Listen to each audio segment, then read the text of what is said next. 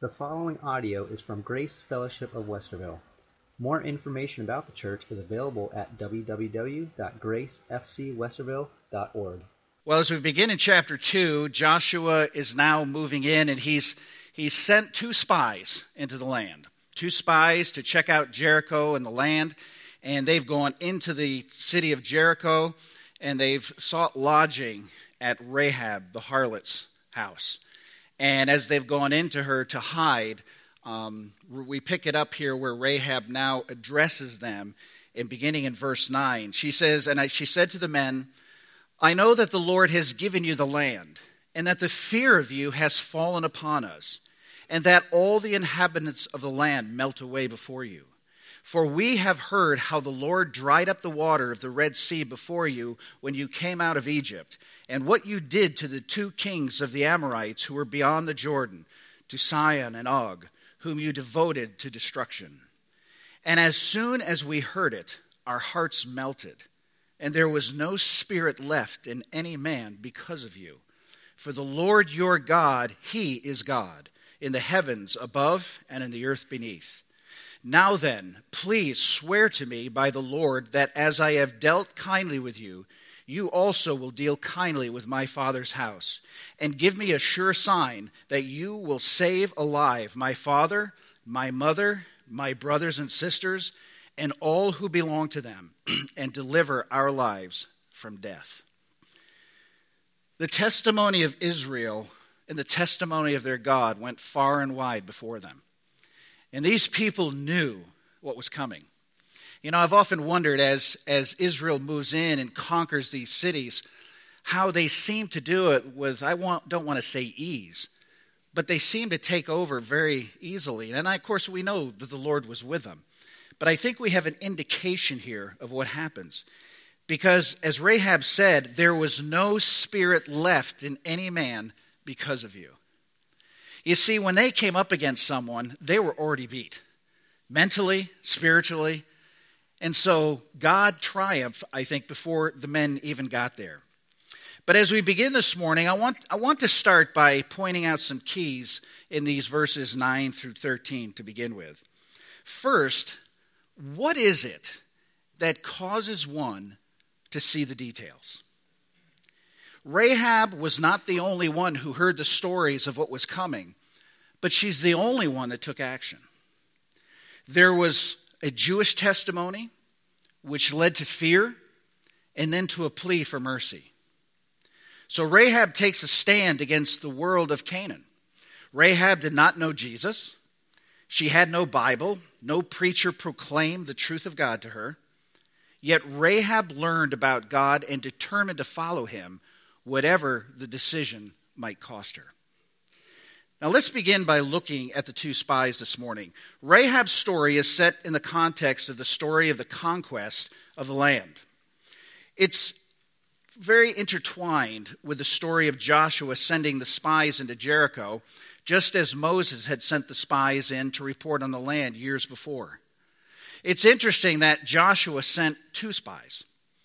I don't know if this was uh, Jim him being very clever after knowing the first time when 12 were sent, 10 negatives came back. He probably felt a little more comfortable just sending two. And I'm sure he handpicked the two to make sure that they would bring back a positive report. I also believe that he had been directed by God to take this action. The text doesn't say it explicitly, and in fact, some scholars believe that Joshua wasn't really following God and showing faith because he had to send these men, men in ahead.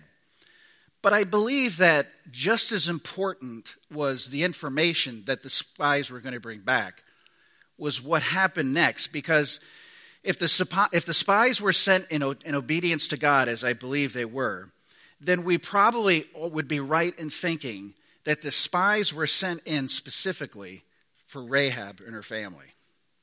Given the way God was going to deliver Jericho, I don't think Joshua needed a whole lot of information. What was needed there was arrangements by which Rahab and her family could be saved when Jericho was taken.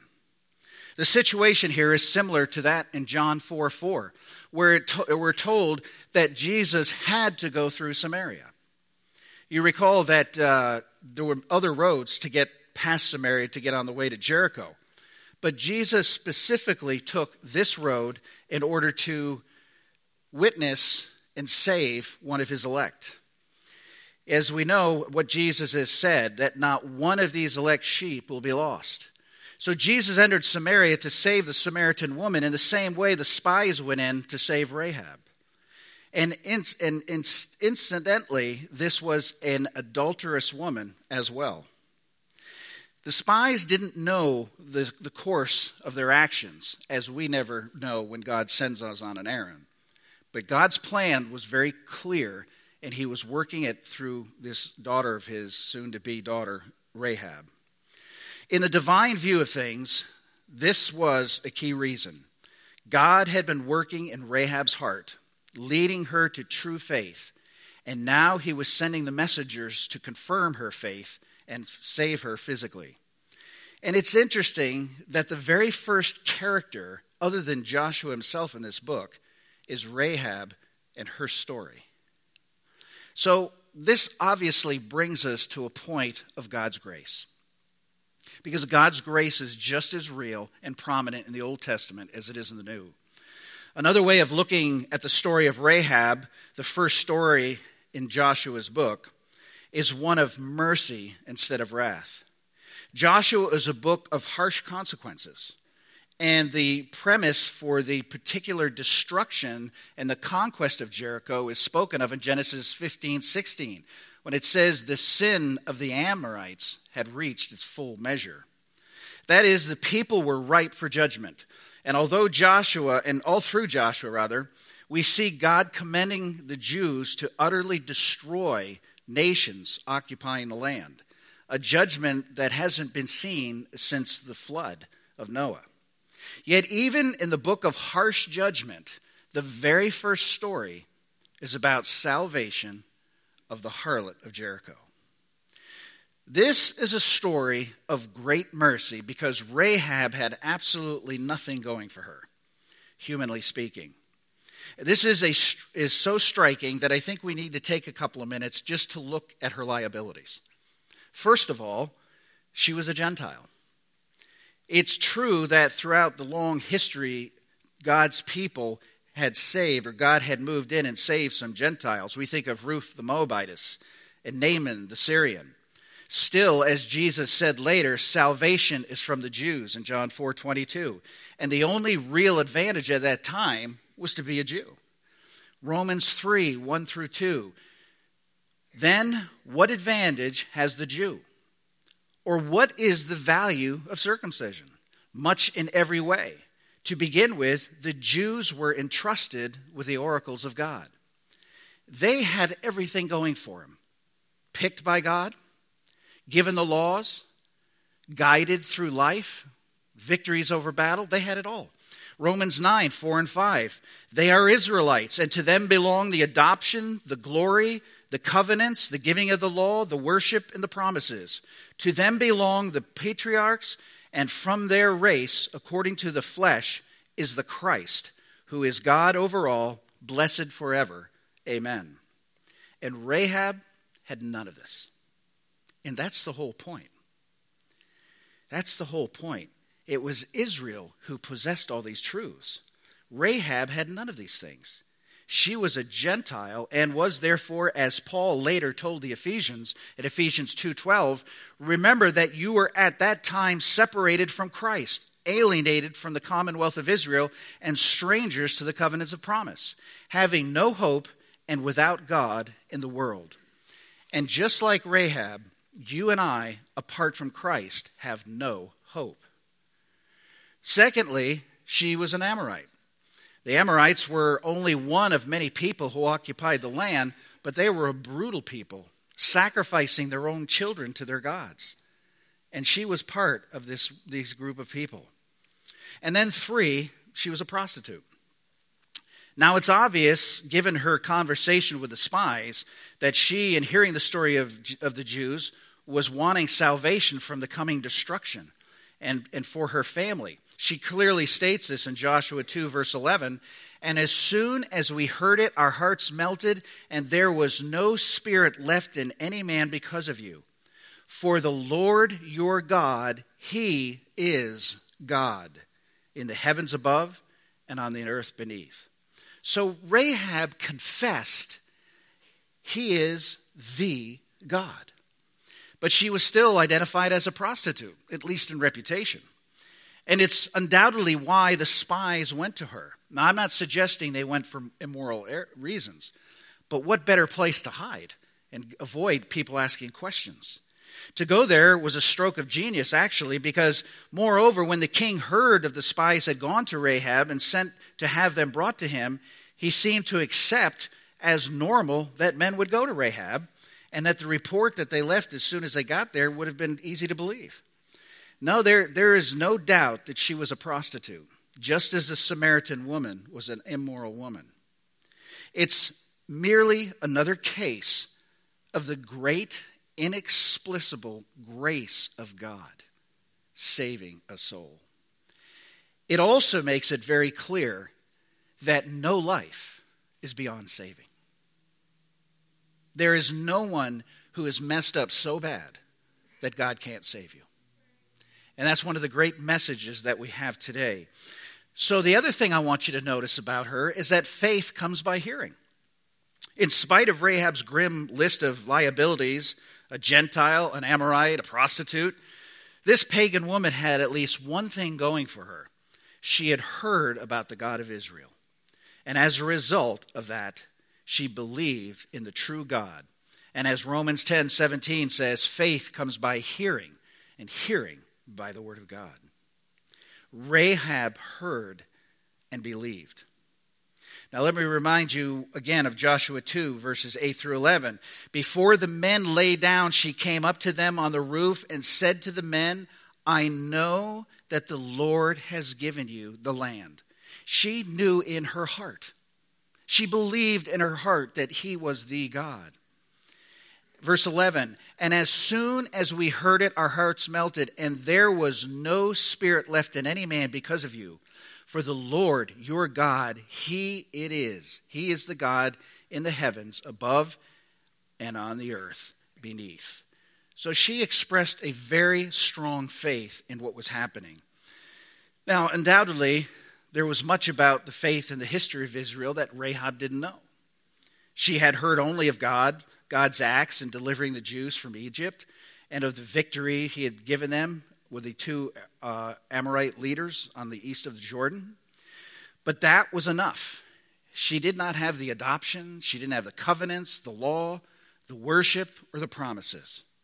But she had ears, and she heard what God about God did and what he did and believed on him. And as a result, she heard with her ears and with her heart. The truth and faith of, of uh, Rahab is important for us. And it's very important for us to understand Rahab's true faith. Why did the people of Jericho's hearts melt and Rahab believe? Often, you and I are more like the people the other people of Jericho.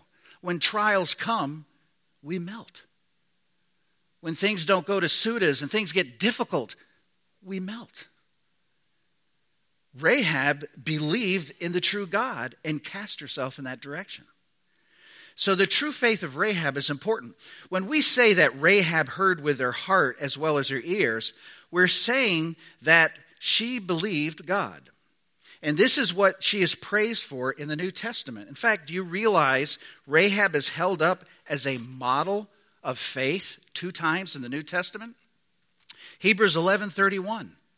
By faith Rahab the prostitute did not perish with those who were disobedient because she had given a friendly welcome to the spies.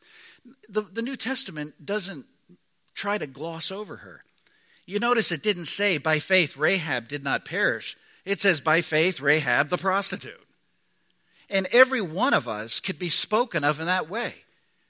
By faith, Craig the sinner trusted Christ. Put your own name in there. And this is an important thing to realize.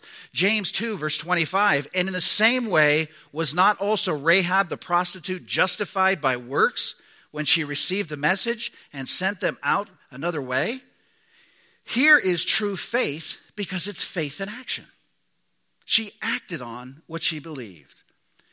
And something we have to really understand is that Rahab did far more than just believe. There's three things I think that's important for us to know. First of all, Rahab put her life on the line. She risked her own life and the life of her family for those spies. Jericho was not a nice town. It was a, a, military outpost and a very hardcore place. And had they found out about Rahab, her life wouldn't have been worth a plug nickel. And you know something? Today, the gospel seems more about self fulfillment. The truth is, it's about self denial. Jesus said very plainly the, in the Gospels of Matthew 16 and again in Luke 9 if anyone wishes to come after me, let him deny himself. You don't hear that preached very often today. And this is not about self fulfillment, it's, it's about self denial. Jesus even said, If you come after me, it may cost your family. Seriously? In fact, if you come after me, you may have to give everything away. You remember the rich young ruler that came to Jesus? He said, What must I do to be saved? Jesus said, Give away all you have, give it to the poor. Take up your cross and follow me. And what did he do? He walked away. There is a high cost for following Jesus. It's not about me feeling good and being blessed. That's a message that's far too pushed far too much out there. You don't have much because you don't have enough faith. You haven't prayed hard enough. No. True Christianity is when we die to self. That's why Paul wrote, I am crucified with Christ. Nevertheless, I live, yet not I, but Christ in me. the life that I now live, I live by the faith of the Son of God who loved me and gave himself for me. It's not about what I can get, it's about what I can give.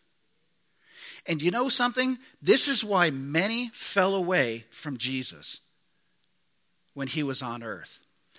This is why they cried out, Crucify him. Because the message he gave was one of surrender, one of death to self. And they couldn't cope with that. They followed him for the miracles and the wonderful things, but when the rubber met the road, here's what I want from you take up your cross die to yourself and follow me. And no. And they crucified him. Do you realize that's the same message for you and I today? You and I are called upon to deny ourselves and put him first every area of our life. He is to rule and reign. That's why the Apostle Paul said, I die daily. Paul had to every day make a conscious effort to die to himself and follow Christ we hear the Bible talks about the abundant life, that Jesus came that we might have life and have it more abundantly. But that's not talking about riches, it's talking about being eternally saved now. It's talking about being free from guilt, free from judgment. That's the abundant life. And that's the life that you and I are called to. Secondly, Rahab renounced her past, and her people. She knew that if the Jews succeeded, they would utterly destroy the inhabitants of Jericho. She also knew that if, if the Canaanites would destroy would win, they'd destroy all the Jews. Yet she renounced her past and, fors- and forsake all she knew for the glory of God and his people. And then third, Rahab identified with the Jewish people. She was not a Jew. But since she believed in the Jewish God, she now instinctively understood where her place was with this new people. In other words, in passing out of the kingdom of darkness into the kingdom of light, she also passed out of the natural citizenship of Jericho into the citizenship of the children of God. God accepted her new allegiance. Now, we might imagine that she would have been accepted as somewhat of a second class citizen, something like the Gibeonites, who were allowed to live amongst the Jews as woodcutters and water carriers for the community. We'll see that when we get to Joshua chapter 20 or chapter 9. But that is not what happened. Though she was a Gentile, an Amorite, a prostitute, when she turned to God, she was immediately accepted as a full member of the favored nation. She married a Jew and became the ancestor of the Lord Jesus Christ. Now think of this. She married a man of the tribe of Judah named Salmon. Their son was Boaz, who married Ruth the Moabite. Their son was Obed, who was the father of Jesse, who was the father of King David. I mean, is that amazing? Think of this woman. I mean, most people would pass her by as trash. She became royalty. She became royalty and placed in the line of our Savior. She became a royal person. And when you accept Christ, folks, you become royalty. 1 Peter 2 9 says, But you are a chosen race, a royal priesthood, a holy nation, a people for his own possession, that you may proclaim the excellencies of him who called you out of darkness into his marvelous light. He illuminates you. This is exactly what he did for Rahab. You want to know how to defeat negativism and wrong decisions in your life? Then remind yourself you are no longer your own. You are a person for his possession. His possession. You belong to him. He purchased you from the slave market of sin. He has a life for you completely organized to lead you in a way to glorify him. Everything about us ought to be of surrender. Surrendering our lives, our careers, everything for the excellency of Jesus Christ. We are a people for his own possession. Think about that the next time you're prompted to be discouraged or wonder what's, what he's doing or how he could be doing anything when life seems so upside down. And you know, it's something that we all deal with, isn't it? When things get upside down and life gets difficult, we immediately melt and look at what is going on. God, where are you? What are you doing here? I'm trusting you. But 1 Peter 2 9 says, We are a people of his own possession. What he's doing, he does for his glory. And what he is doing is for your good. So our reaction ought to be to trust and obey more than fearing and trembling. So you have this Rahab in this city of Jericho. The word comes out, the Israelites are coming. They know all the stories it's obvious to, to them that their God must be the God. If he's parting Red Seas and letting them come across some dry land, they got something going on. And they all just melt in fear. But Rahab stands strong and believes. And she takes all the steps of faith to secure her, the, her freedom and the freedom of her family.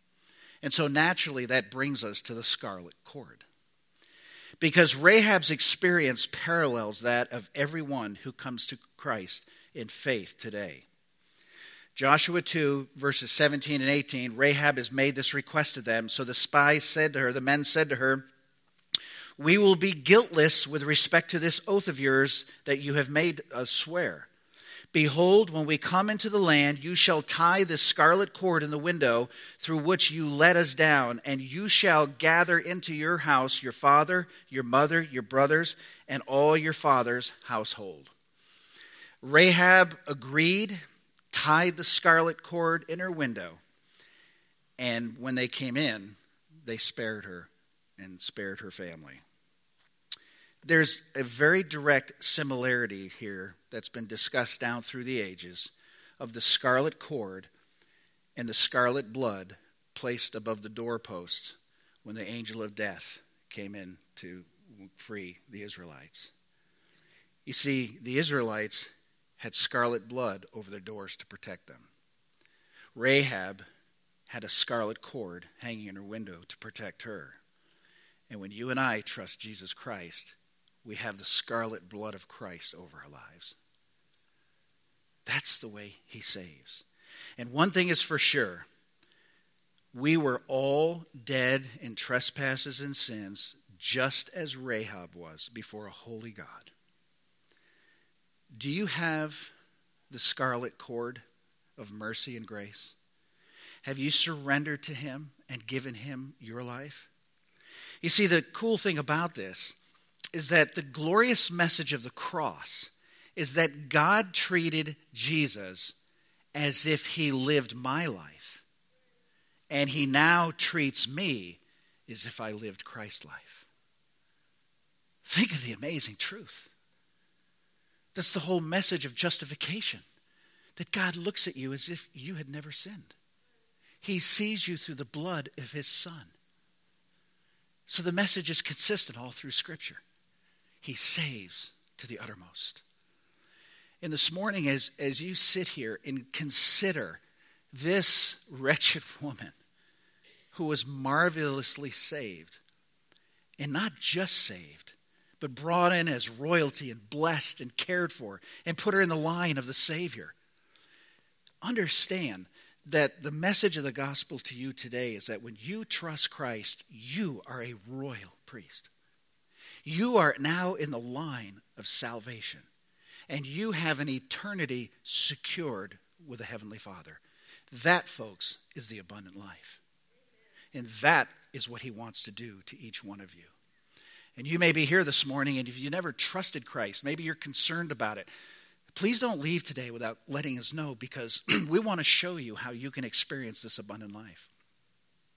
You might be here a Christian, and life just isn't good right now. I get it, I understand. But you need to understand that as a person of His possession, He will work through you to perfect His will. Will you take courage like Rahab did? Will you step out in faith and follow him through thick and thin, knowing that he has promised all things to you and in a glorious eternity? Now, we come to, to uh, communion now, and we, we reflect on the reality of what, what this is. The reality that Jesus Christ died to save sinners. This table is for those of you who have accepted Christ as your Savior. If you're not a member, you're visiting with us, that's fine, it's your table. If you have never trusted Christ, I would ask you to abstain because this table as yet is not for you. But pray and trust Christ that you may understand. As the men are coming now, and before we go to meditation, um, I always take you to to 1 Corinthians 11, and we read several verses regarding this. But I want to this morning just kind of put a little background on this, especially in light of, of the message, because Paul often in these books were admonishing the Corinthians about being out of line and handling things differently. And in 1 Corinthians chapter 11, beginning in verse 17, talking about the Lord's Supper, he says, But in the, in the following instructions I do not commend you, because when you come together, it is not for the better, but for the worse. For in the first place, when you come together as a church, I hear that there is divisions among you, and I believe it in part. For there must be factions among you in order that those who are genuine among you may be recognized. When you come together, it is not the Lord's Supper that you eat, for in eating, each one goes ahead with his own meal. One goes hungry, another gets drunk.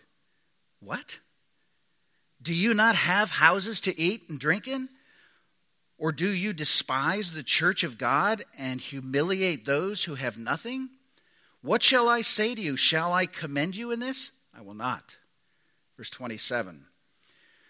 Whoever, therefore, eats the bread or drinks the cup of the Lord in an unworthy manner will be guilty concerning the body and the blood of the Lord. Let a person examine himself, then, and so eat of the bread and drink of the cup. For anyone who eats and drinks without discerning the body eats and drinks judgment on himself. What this is why many of you are weak and ill, and some have died. But if we judged ourselves truly, then we would not be judged.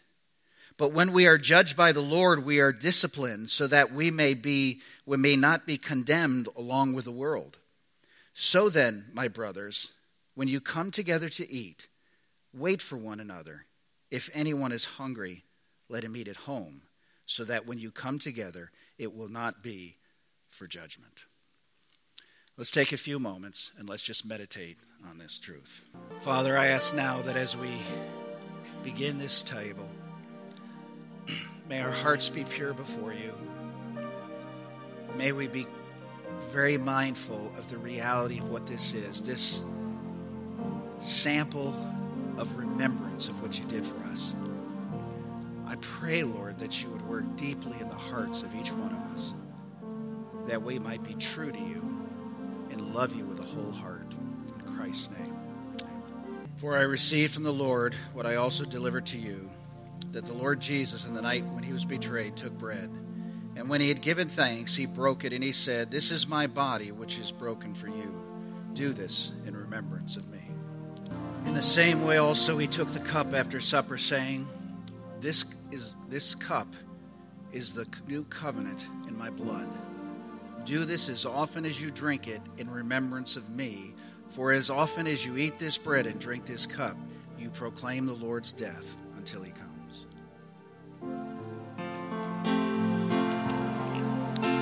And is our custom here at the end of communion to stand and join hands? We'll sing a chorus. Amazing grace.